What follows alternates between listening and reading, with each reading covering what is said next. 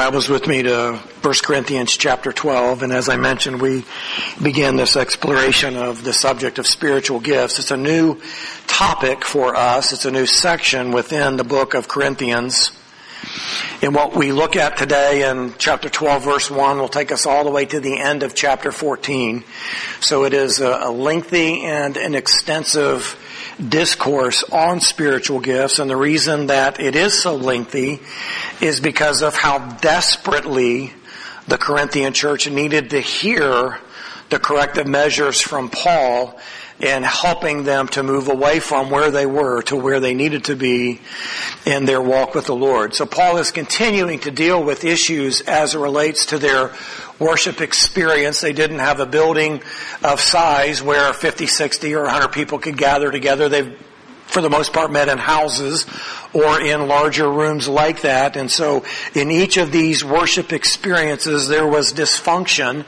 And Paul is continuously addressing this in his letter to them. So he has just dealt with their abuse of the Lord's Supper how they were filling themselves and neglecting those who were in need of food, how they were drinking themselves into drunkenness, completely losing the purpose of the Lord's Supper, commemorating, celebrating the Lord's death until he returns again. And so here he begins to deal with the issue of spiritual gifts and most specifically, this is going to be applied to the gift of tongues or what is also called spiritual utterances or inspired utterances. And that is a lengthy discussion in itself. But this is the main issue that Paul wants to address because of how poorly it was used and applied within the life of the church, how inadequately it was understood by those who profess to have this gift. But there are several important things that we need to look at that will help us in understanding this course of study a little bit better as we go through this.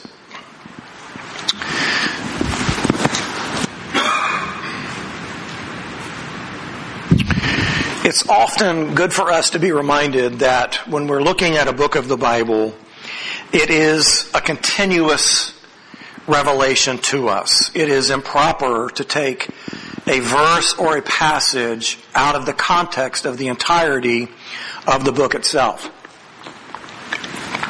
So in this regard, it's helpful for us to understand some of what Paul has already said and how he is going to apply this to the lives of the Corinthian church in the issue of spiritual gifts. So Paul began all the way back in chapter 1, many, many weeks ago. He began his letter by acknowledging some of the blessedness that the Corinthian church had experienced. And he would say this in 1 Corinthians 1 verses 4 through 7.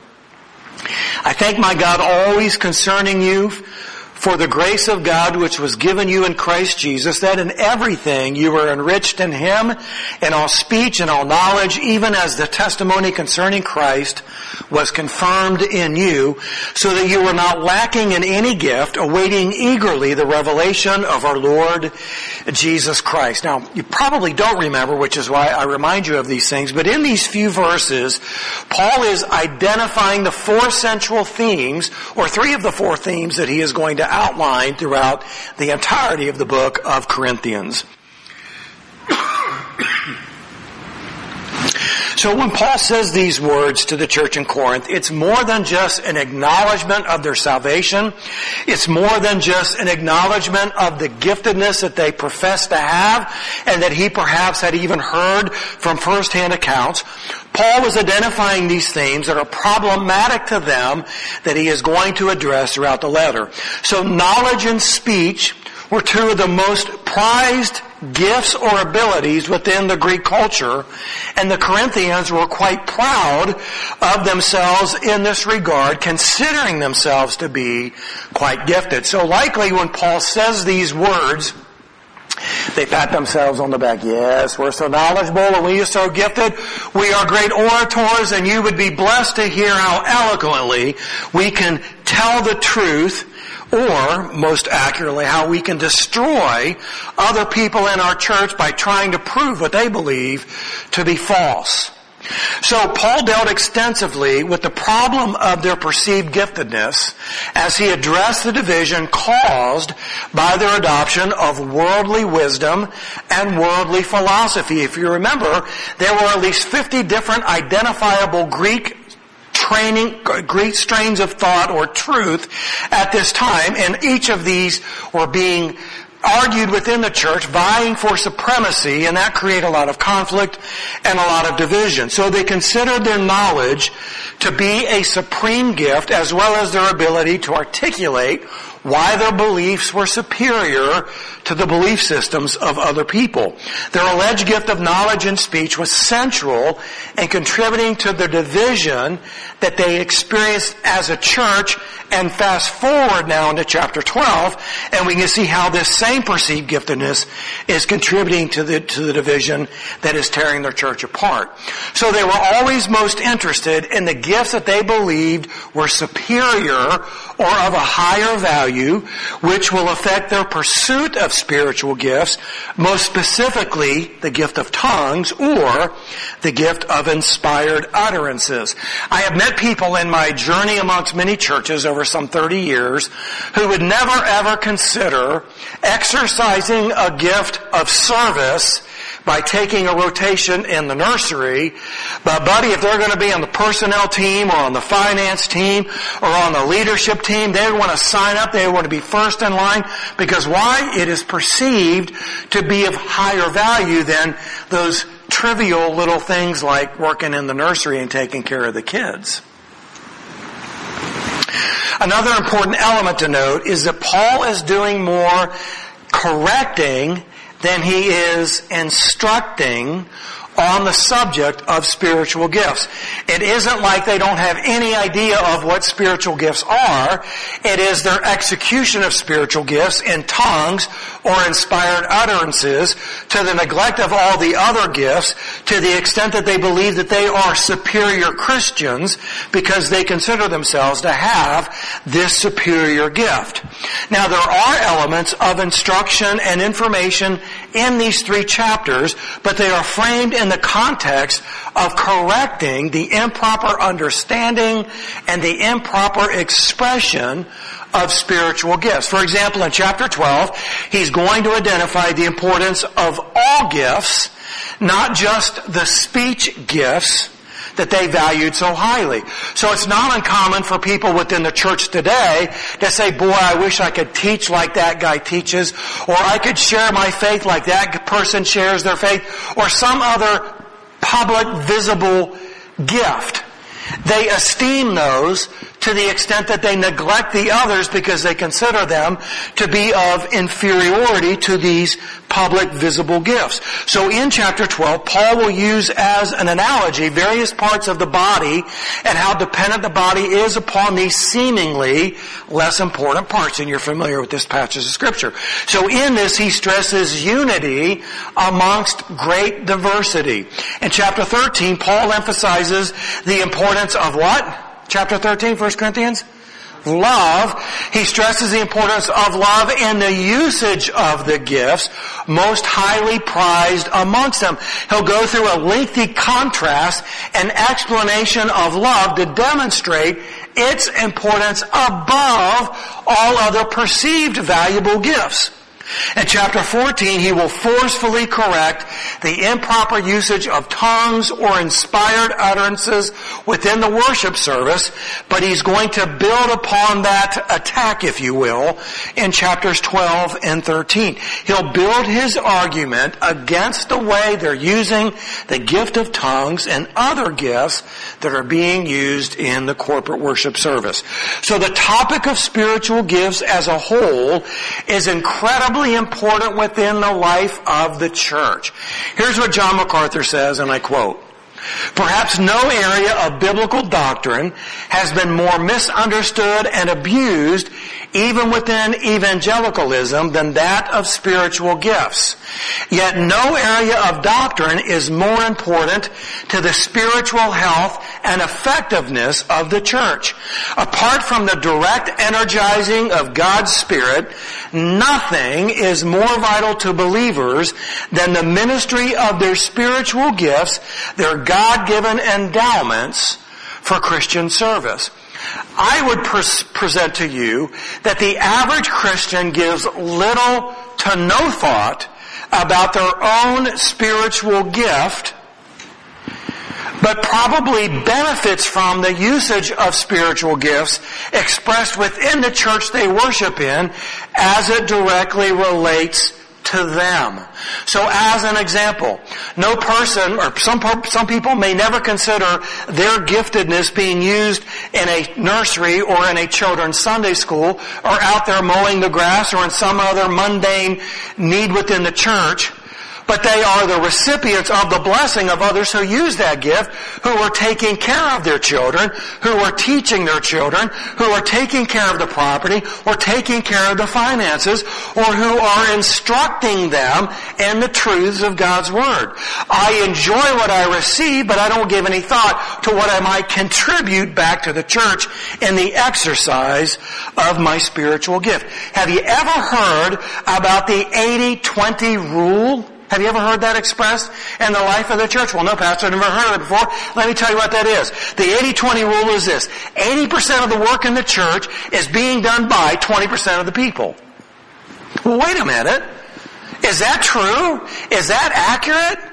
In every church I've been in, there's been some disparity in the percentages of the number of people doing the work as compared to the amount of the work that needed to be done. I have never, ever, ever witnessed in my life, ever in the church, a waiting list to work in the nursery or to teach a Sunday school class or to be a part of some ministry team that is necessary in the life of the ministries of the church. Never seen a waiting list, ever. But what I have seen is these guilt-ridden pleas Please, please help. These poor little lovable children need someone to shepherd them and encourage them and help them. And by the end of the thing you're going, oh my gosh, how could I not do such a thing? And two weeks later you're going, I gotta get out. I gotta get out. The 80-20 rule is the disparity between the number of people serving and the amount of work that needs to be done. Here's what we forget. The church is a living organism created by Christ himself. It has a spiritual body with Christ as the head and true believers True believers are the ones who comprise this spiritual body. Every member of Christ's church has been given supernatural endowments, gifts of God's Holy Spirit, which through the Spirit are God's divine means of ministering His Word and power among His people and to the world. You'll let me say that a different way. God gave every believer spiritual gifts to be used in service to Him, and you just don't go and hire a bunch of people to do all the work. Why? Because God has gifted every believer to serve Him as His Spirit has divinely enabled us to serve Him. These gifts are God's supernatural provision for the edification of the church and for the, evangel- for the evangelization of the world. Period. That's what they're for. They are the means through which believers are to grow and worship and witness and serve. Apart from the usage and the execution of individual spiritual gifts, the church will not and it cannot exist. It just can't. True spiritual gifts are given by God to strengthen and manifest oneness and harmony and power in the church. This was the expectation for the church at Corinth. It's the expectation for the church here today, and it will be the expectation for the church as long as the church exists. Now, as were most things in the Corinthian experience, the use of these gifts was causing disruption and confusion and division within the church. So this is clearly not God's intent, but the result since we are stricken with such great frailty, Satan can deceive us and lead us into improper usage of these gifts, bringing confusion and division, not unity and harmony. And if you don't think that our enemy Satan is somehow involved in the misuse or the misunderstanding of spiritual gifts, you are not a reasonable individual to think that he is not all over that. Why? Because Satan is all over anything and everything that will be a deterrent to God's work, whether it be in the church, in the family, in the unit, eh, excuse me, in the community, in the cultural ideals. Satan attacks everything everywhere in order to drag the work of God down in hopes that it will be stalled in its tracks. Well, Jesus said that I'm going to build my church and the gates of Hades will not overpower it. But you and I are the agents that God has entrusted and empowered the work of the church to be executed through, and this is why John MacArthur, along with other pastors, would say spiritual gifts is an incredibly important thing within the life of the church. Now that's all the introduction. Let's look at these three verses which surprisingly require quite a bit of explanation. 1 Corinthians 12 verses 1 through 3. Now concerning spiritual gifts, brethren, I do not want you to be unaware. You know that when you were pagans, you were led astray to the mute idols, however you were led. Therefore I make known to you that no one speaking by the Spirit of God says, Jesus is accursed, and no one can say, Jesus is Lord, except by the Holy Spirit. Well, we're going to look at number one in our outline, and that is the principle. So when we look at these chapter, when we look at this chapter as a whole, and even the three chapters that contain all the discussion in 1 Corinthians on spiritual gifts, these first three verses can seem disjointed or out of place and perhaps unrelated to the topic of spiritual gifts as a whole. Perhaps there was a tear in the fragment of the manuscript and a fragment was added somewhere and it just was kind of a mistake. Well, people have thought such a thing, but it isn't true. Paul is setting forth the principle of why he is going to say what he is going to say in these three chapters. His initial concern is to set their former experience as idolaters in contrast with their present experience as Christians who, quote, speak by the Spirit of God. We're going to look at this in three very easy points, which really aren't so easy to explain because there's some ambiguity in the terms. There's some, uh, there's a lack of clarity and specifics with culture and what exactly took place. But I'll try to consolidate the, the thinking as best I can as we look at these three verses in three points. Number one, Paul begins by saying, this is important. This isn't an oh yeah by the way kind of a thing. This is, hey you gotta pay attention to this. He says now concerning spiritual gifts, brethren, I do not want you to be unaware. That phrase, now concerning, again, highlights a new section of teaching. This was introduced in chapter 7, and I think this is the third time that Paul has used this phrase to signal both its importance and a change of subject matter. So this is probably in response to something that they wanted clarity on when they wrote a letter to Paul. Now by way of reminder, Paul wrote them a letter. We don't have a copy of that letter. They wrote a letter back to Paul, which we don't have a copy of, so we don't know what that, that exact dialogue exchange was. And so 1 Corinthians is now the response to that letter that they wrote to him. So they have written something to him, and he is probably now responding to that. So now concerning is an indication that there's a change of subject, probably, excuse me, probably related to something that they've asked about. And then he uses the word spiritual or spiritual gifts, and that introduces us to the topic. Now you'll notice in your translation that the word gifts is italicized. The reason that the word is italicized is because it is being supplied by commentators who intend to communicate what is implied in the Greek but is not specifically said in the Greek. So the word in the Greek means spirituals or spiritualities, referring to that which has spiritual qualities or characteristics or is under spiritual control.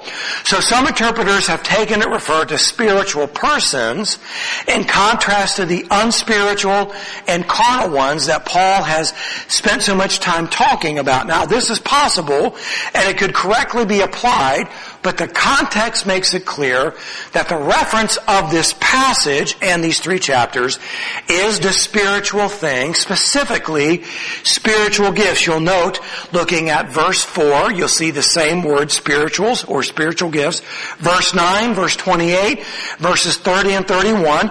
And then if you were to fast forward to chapter 14 verse 1, you see the exact same word where it could not possibly refer to persons.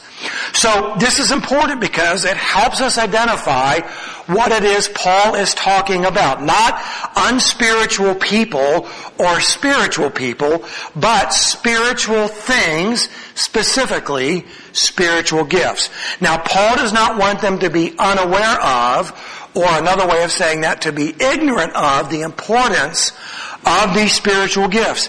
Since these gifts are given by God, listen, since these gifts are given by God, they demonstrate the work of the Spirit in the lives of God's children, the body of Christ. So a very rudimentary definition of spiritual gifts can go like this, and I'll repeat this and say it slowly, because some of you like to write this down. It is the divine enablement.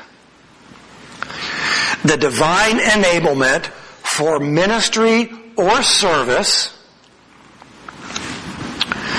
The divine enablement for ministry or service to God to build up His church. The divine enablement for ministry or service to God to build up His church. Now let me back up as you're finishing writing down that definition. Since spiritual gifts are given by God, they demonstrate the work of the Spirit in the lives of God's children, the body of Christ. So if these gifts are given by God to demonstrate the work of the Spirit in God's children, what happens when these spiritual gifts are misunderstood or misapplied? Have you ever wondered why someone could think such a thing and say that it's what the Bible says? Or they could do such a thing because they've been given permission to do that in the Bible? Well, it's because the work of the Spirit is used to build us up in the things of God. And when people misappropriate or misunderstand spiritual gifts, it means we're going to have a misappropriation, a misapplication, a misunderstanding of the work of the Spirit in the church. I'll give you an example. Many years ago when I was a new Christian, I was in a part of the country where the charismatic influence was pretty strong. There were a number of charismatic churches within the community. There was even a seminary within the community that I lived in, and so there were charismatic influences all around our community. So it wasn't uncommon within the charismatic movement in that area that I was in that there would be these fads that would come into play that would be understood as a confirmation or a manifestation of God's Spirit at work within them. So here's the example. And I'm not making this up, this is actual. The pastor or the pastor's leaders, whoever they were, came to the conclusion that laughter was a sign of the Spirit at work within the church. And so the pastor, when he got hold of that, believed that, was told that, whatever happened, I don't know the details, when he believed that to be true, he would be preaching and he would just laugh. he talk a little more, and he would begin to laugh. And then he had his people in the front rows who would start laughing when they heard him laugh. And pretty soon the expectation was that if you were filled with the Spirit, or if you were experiencing a manifestation of the Spirit, you would join the pastor and the leaders in this laughter. And so what would happen after a few minutes is the entirety of the congregation would be erupting in laughter, some of them rolling on the ground, holding their bellies, rolling back and forth, and to them it was proof that the Spirit of God was at work. Now that's one of the most ridiculous things I think I've ever heard in my life. How does that manifest the work of God's Spirit in the lives of His people? Well, I mean, what does it possibly do? I know a merry heart does good, and people believe that laughter is the best medicine, okay. But how does that prove a manifestation of the Holy Spirit? This is why Paul says, I do not want you to be unaware of the importance of a proper understanding and application of spiritual gifts because a misunderstanding and a misapplication is going to create even more problems within the church. And oh, by the way, this is exactly what was taking place within the church. One more time, a rudimentary definition of spiritual gifts. The divine enablement for ministry or service to God to build up His church. Ephesians 4, 11 to 13.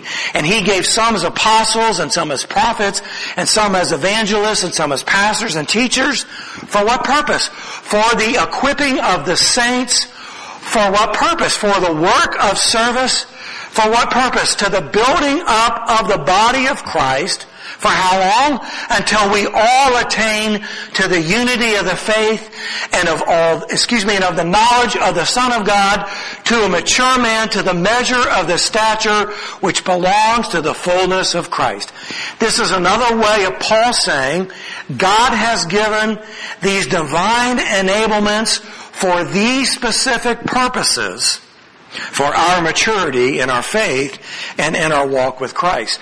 To misunderstand or to misuse these gifts is then to misunderstand or misapply the work of the Holy Spirit in the life of the church. This is Paul's concern. It is the usage of gifts because they're being misused and misapplied, creating an inaccurate picture of the Holy Spirit's work in the life of believers. Now let's say, for example, that you were at this charismatic church and a vast majority of the church was on the ground rolling around with belly busting laughter and you were sitting there going, I don't understand what's going on. Why don't I have this thing of laughter? Why am I not reacting this way? Do I not have the empowerment of the Holy Spirit? Am I not experiencing a manifestation of the Spirit? Am I not indwelt by the Spirit? Am I not saved? Oh, by the way, the expectation is the manifestation of the Spirit is a confirmation of your salvation. Just as speaking in tongues or performing miraculous works or healing people or other things. If those things become a condition of our salvation, then they are not spiritual gifts. And this is why Paul is underscoring the importance in what it is that he's about to say. Number two, consider your background. Verse 2, you know that when you were pagans, you were led astray to the mute idols, however you were led. So since there were no Corinthians who grew up in a Christian home, think about that, no Corinthians who grew up in a Christian home, they were all saved out of a non-Christian background. So that term pagan can be a Jewish term that describes all non-Jews, but here and in other places in the New Testament, it is a reference to those who are not Christians. Anyone who is saved out of a pagan background carries that background with them into their understanding and experiences as a Christian, and sometimes they will even carry their pagan practices into their Christianity. Now let me pause here very quickly and say this. If you grew up in a Christian home and had a, a mom and a dad who did their best to exemplify what Christianity was about, you have been richly blessed. You do not carry into your Christian experience a pagan experience, ideology, background, practice, influence of any kind. For those like myself who were not raised in a Christian home, there's a lot of additional baggage that gets brought into the Christian life that I wish was not the reality, but it is. So anyone who is saved out of this non-Christian background is going to carry some of that into their current Christian understanding, experience, and perhaps even practice. This is why people who are contemplating a commitment to Christ will often give long and serious consideration to what part of their lifestyle is going to have to be left behind in order to fulfill their commitment to Christ.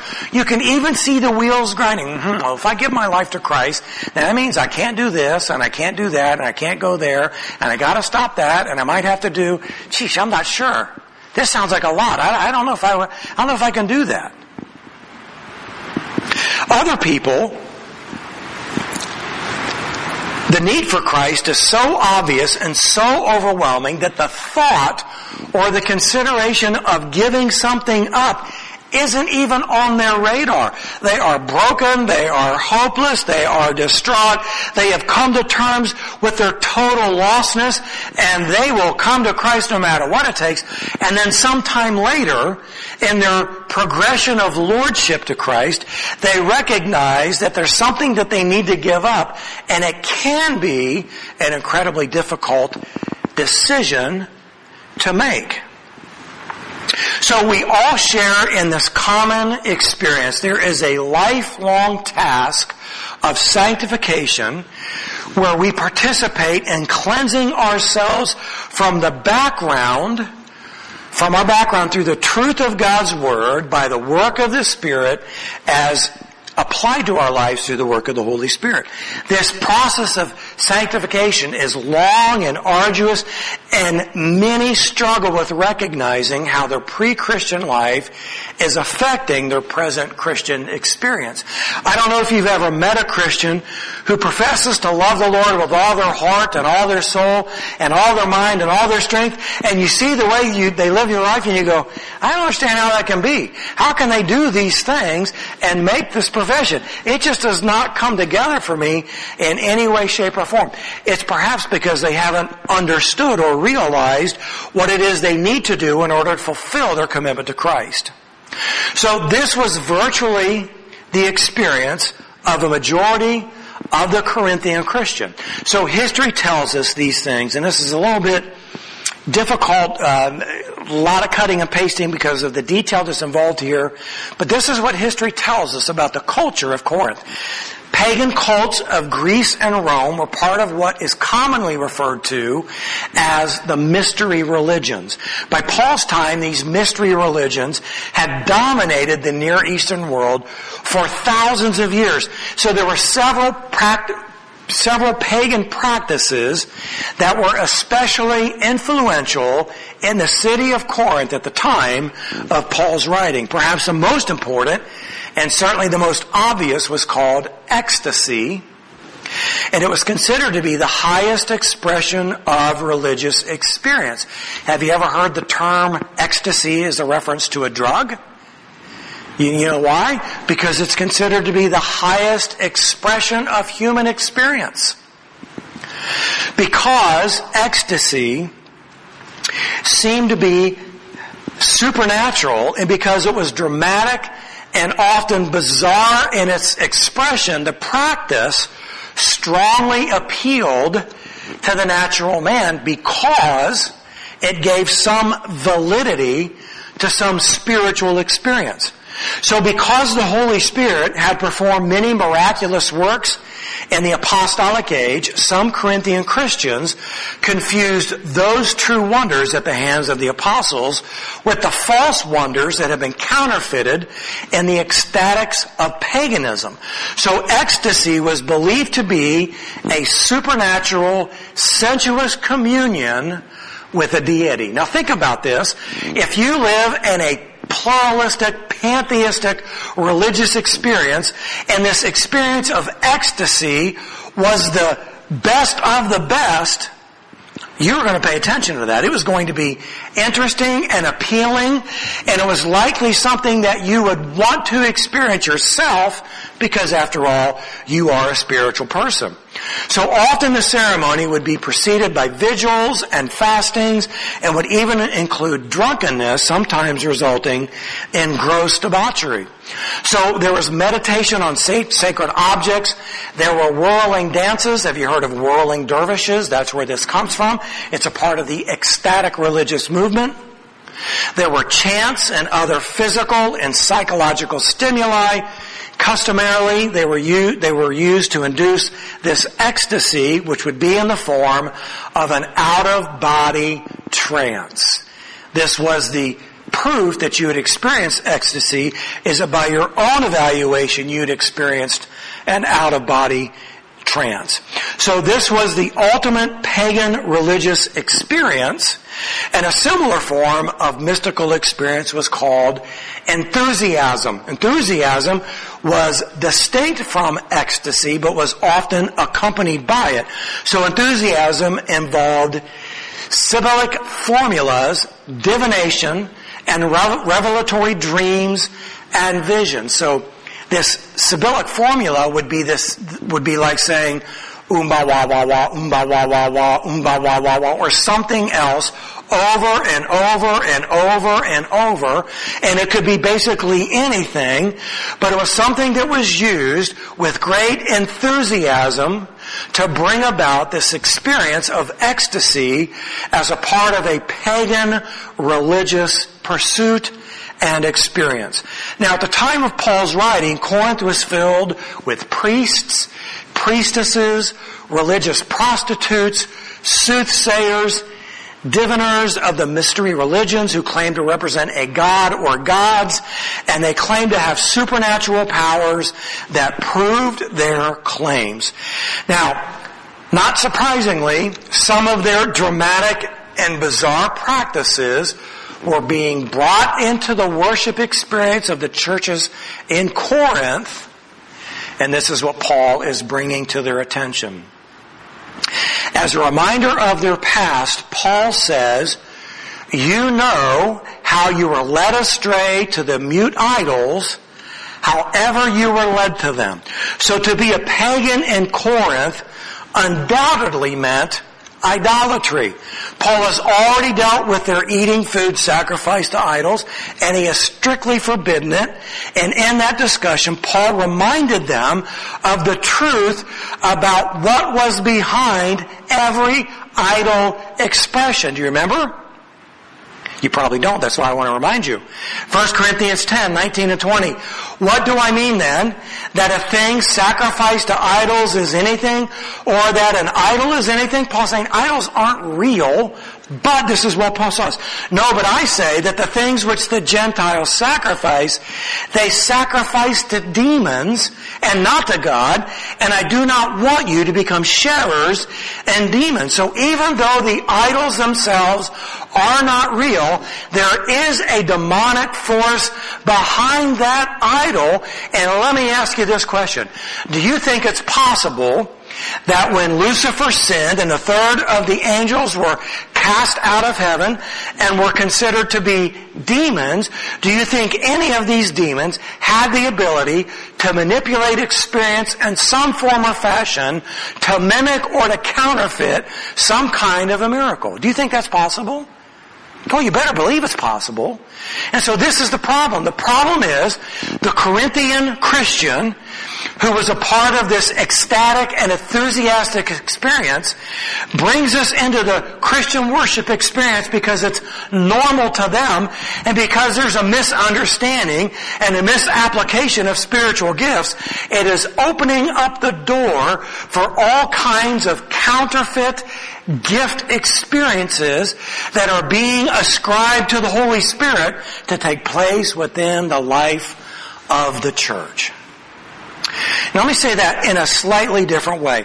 If somebody came into the church, in our church, and they were professing Christians and we got to know them a little bit and we began to trust them and believe in them and they started to do kind of magic stuff, Not sleight of hand deck of cards, but they were doing things that we couldn't explain and we couldn't begin to understand. If we weren't entrenched in our faith, we might be inclined to say, ooh, that's pretty interesting. I want to learn some more about that. Show me more, show me more. And this is what's taking place within the Church of Corinth. You have these untrained Christians who are mimicking what they've seen in this pagan, idolatrous, mystery religious experience. They're bringing it into the church and nobody has the ability to say, you can't do that. That's not right. This isn't by the Holy Spirit. Paul is challenging them to consider their idolatrous background and those practices with their understanding of what real, true Christian spiritual gifts are really like. Paul says that in your past, you were led astray to idols. And that is much more strong and powerful than we understand in our own English language. To be led astray was often used of prisoners being taken under armed guard to prison or to execution. It wasn't just being deceived, it was being taken into an idolatrous worship experience. It's a reminder that before a person is saved, he is a captive of Satan and of his own depraved nature. For example, we read in Ephesians chapter 2 verses 1 through 3. And you were dead in your trespasses and sins in which you formerly walked according to the course of this world, according to the prince of the power of the air, of the spirit that is now working in the sons of disobedience. Among them we too all formerly lived in the lusts of our flesh, indulging the desires of the flesh and of the mind and were by nature children of wrath, even as the rest. He is spiritually blind and spiritually weak and cannot help being led into idolatry. Paul would say it this way in Titus 3:3, "For we also once were foolish ourselves, disobedient, deceived, enslaved to various lusts and pleasures, spending our life in malice and envy, hateful, hating one another." Now these idols that Paul is identifying that were a part of their past, he calls mute. And some translations, if they're older, might use the word dumb. And dumb doesn't mean unintelligent. Dumb means unable to speak, like we would used to say, uh, they're dumb, they don't have the ability to say any words, they're not unintelligent, they just can't speak. So, so no matter how urgently one asked or danced or meditated upon the man-made image, these idols cannot respond to man's needs. By definition, an idol is man-made and impersonal, and these idols are mute. No idol, whether primitive or sophisticated, can answer a person's questions, give him revelation, assure him of faith, forgive him of sin, endow him with dignity, meaning, or peace. The prophet Isaiah would say this all the way back in Isaiah 46, in the height of Israel's idolatry. They lifted it up upon the shoulder and carry it. They set it in its place and it stands there. It does not move from its place. The one may cry to it, it cannot answer. It cannot deliver him from his distress. Likewise, Jeremiah would say, like a scarecrow in a cucumber field are they, and they cannot speak. They must be carried because they cannot walk. Do not fear them, for they can do no harm, nor can they do any good. Paul says that in your former way of life, you were led astray to these mute idols, however you were led astray, which indicates that they had no real choice in the matter. There was really no alternative for them. Most people consider themselves to be spiritual. And in that culture, you are going to express your spirituality in one of the dozens of gods or goddesses or temples or mystery religions that were a part of your world, much like today, people say, well, I'm spiritual, but I don't believe in Jesus. I'm spiritual, but I don't necessarily believe in a one true God. I'm spiritual, and so I ascribe my spirituality to the world, to the earth, to nature, to animals, to anything and everyone. I'm just a spiritual being.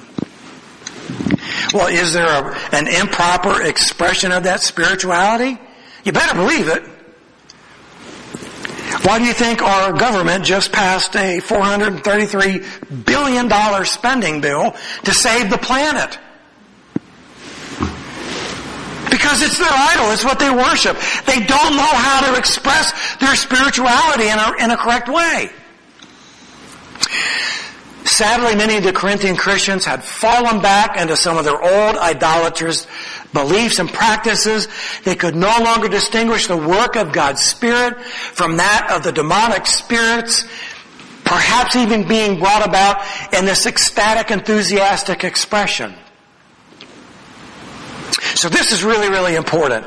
And Paul wants to remind them of their background, and he asks them, number three, to test the results. In testing of these results, Paul is beginning to set the stage for how they are going to evaluate a proper understanding and a proper expression of spiritual gifts. So this verse has numerous possible interpretations, each of which have challenges and difficulties. Verse 3 says, Therefore I make known to you that no one speaking by the Spirit of God says Jesus is accursed, and no one can say Jesus is Lord except by the Holy Spirit. So Paul says, I make known to you, and it recalls the opening words of verse 1, I do not want you to be unaware, but now it's by way of what he has said in verse 2 about a reminder of their idolatrous past Therefore, because of your idolatrous past that you are potentially bringing into your Christian experience, I do not want you to be unaware about the things of the Spirit. And since you have already known about inspired utterances as pagans, I want to make known to you and this is what is going to, this is what's going to follow. Now the problem is, specifically here in verse 3, what follows is incredibly difficult to understand. Not so much what Paul says, but why Paul says it. These two statements are polar opposites of one another. One denies the person and the work of Christ. The other affirms the ultimate Christian confession. Jesus is accursed is the epitome of those who deny Him and denounce Him and reject Him. The other is Jesus is Lord, which is central to our confession of faith. So did someone in an ecstatic utterance claim to speak by the Spirit of God or in the Spirit of God and say, Jesus is accursed? How could that possibly be? If that was said, why would Paul have to make that known to them that no one can speak, speak such a thing by the Spirit of God? If this is what was said, why did Paul not attack this with greater emphasis and perhaps start his letter with this issue? I can understand that, couldn't you? I cannot believe what I'm hearing that in your worship experience, in your worship gathering, someone is saying Jesus is accursed. And then going from there, but that's not what Paul did. So if this is what was said, why did not Paul attack it with greater emphasis? And why did he not introduce it until right here in the context of spiritual gifts? Well, the answers aren't so easy. The most prominent options in understanding this verse, and there are many, but the most prominent options are as follows. One, this was actually said as a part of an inspired utterance in the church. It actually may have been said. It's impossible to know. Everything is really speculative based upon what little there is to know about the house church gatherings combined with what we know about the Corinthians as a, as a whole and the culture that they lived in. So this is possible since Paul's focus on the abuse of tongues or ecstatic utterances is his focal part, focal point in chapter 14 and it will bring about the entire discussion related to spiritual gifts. Now the phrase, Jesus is accursed, was a Jewish understanding based upon Deuteronomy 21, which says, anyone who is hanged on a tree is accursed. So they consider, the, the Jews consider the cross to be a tree, therefore Jesus was accursed in the mind of the Jew.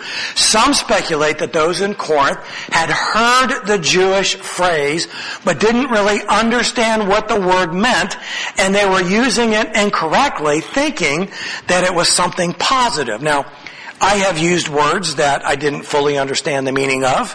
I almost did that in my message today, and I'm really glad that I looked it up before I used it.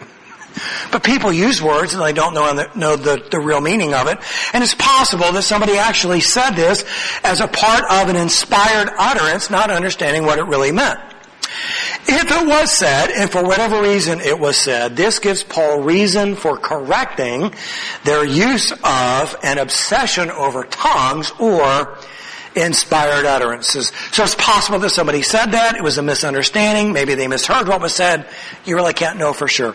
Second option is that this is a hypothetical statement that Paul is using to contrast their past idol worship experience and their present worship experience as a Christian. Much in the same way, you can no longer sit at the table and willingly, knowingly eat food sacrificed to an idol, because in doing so, you're participating in that idol. You can't sit at the Lord's table and participate in communion and mix the two together. You can't have it that way. So it's possible that Paul is making a hypothetical, hypothetical statement to contrast past and present experience. This is the kind of thing that those who are inspired by demonic spirits may have said in the pagan settings, and that is what Paul is alluding to, and they may have actually heard this themselves. So it could be that Paul is reminding them of what it is they've heard and their past idolatrous worship experience, and it's a contrast to what they are to hear in their current Christian experience. So it helped them to see the difference between the plurality of spirits and the singular spirit, between the inspired utterances of the idolatrous worship and the singular true spirit of God. So if this is what Paul means to bring out, it is not tongues per se that is evidence of the Spirit's activity, but the intelligible, Jesus exalting content of that activity, which Paul is going to argue very strenuously in chapter 13. Chapter 14. So it could be that they are saying gobbledygook that could be construed as Jesus is accursed, and Paul wants to do away with that. He wants to make sure that whatever is said in the worship experience is exalting to Christ and is edifying to the church as a whole. That's pretty much what we're going to be looking at in chapter 14. So however this is understood, the clear principle for the use of spiritual gifts, and most especially the gifts of tongues, is the principle that Jesus is Lord testing the results of our spiritual gift usage is rooted in that principle. What we do and why we do it is all under the life-changing experience of Jesus as our Lord and our Savior. I have heard people say, well, you know, I'm just happy to serve the Lord. I'm happy to do whatever I can for the Lord. And so they agree to be used in this way. They volunteer for the activity and they show up and they do their work and somebody thanks them and somebody doesn't thank them. And after a while, they stew on that and they begin to be reminded that, you know, so and so asked me to do that and I did it and they never ever thanked me for that. Huh. I don't like that. I don't think that's right. I don't think that's fair. They must not appreciate me. So the question is, did you do it for the Lord or did you do it for the person that asked you? Did you do it for the Lord or did you do it for the event? You see, if you did it for the Lord, it wouldn't matter who knew, who thanked, who was touched, because you're doing it for the Lord. So over the next several weeks, we're going to explore these spiritual gifts and see what they are and how they are to be used under the guiding principle that Jesus is Lord. If we do anything in the church, or because you were asked to do it, and your true and pure motivation isn't for the Lord, then it's a misunderstanding of your spiritual gift and it's a misappropriation of it in your life. It'll be quite challenging as we look at these many, many gifts, and this is a an all-encompassing topic to study and break out in great detail, so I'm not exactly sure how long we'll do that. But the bottom line is this, God has given you a spiritual gift to be used in service to Him in the church for the purpose of building up the body of Christ or impacting the world. Because Jesus is Lord. The question is, are you doing that? And if so, how well? And if not, why not? And what will it take to change your mind about the way God has gifted you? Let's pray. Father, we give you thanks for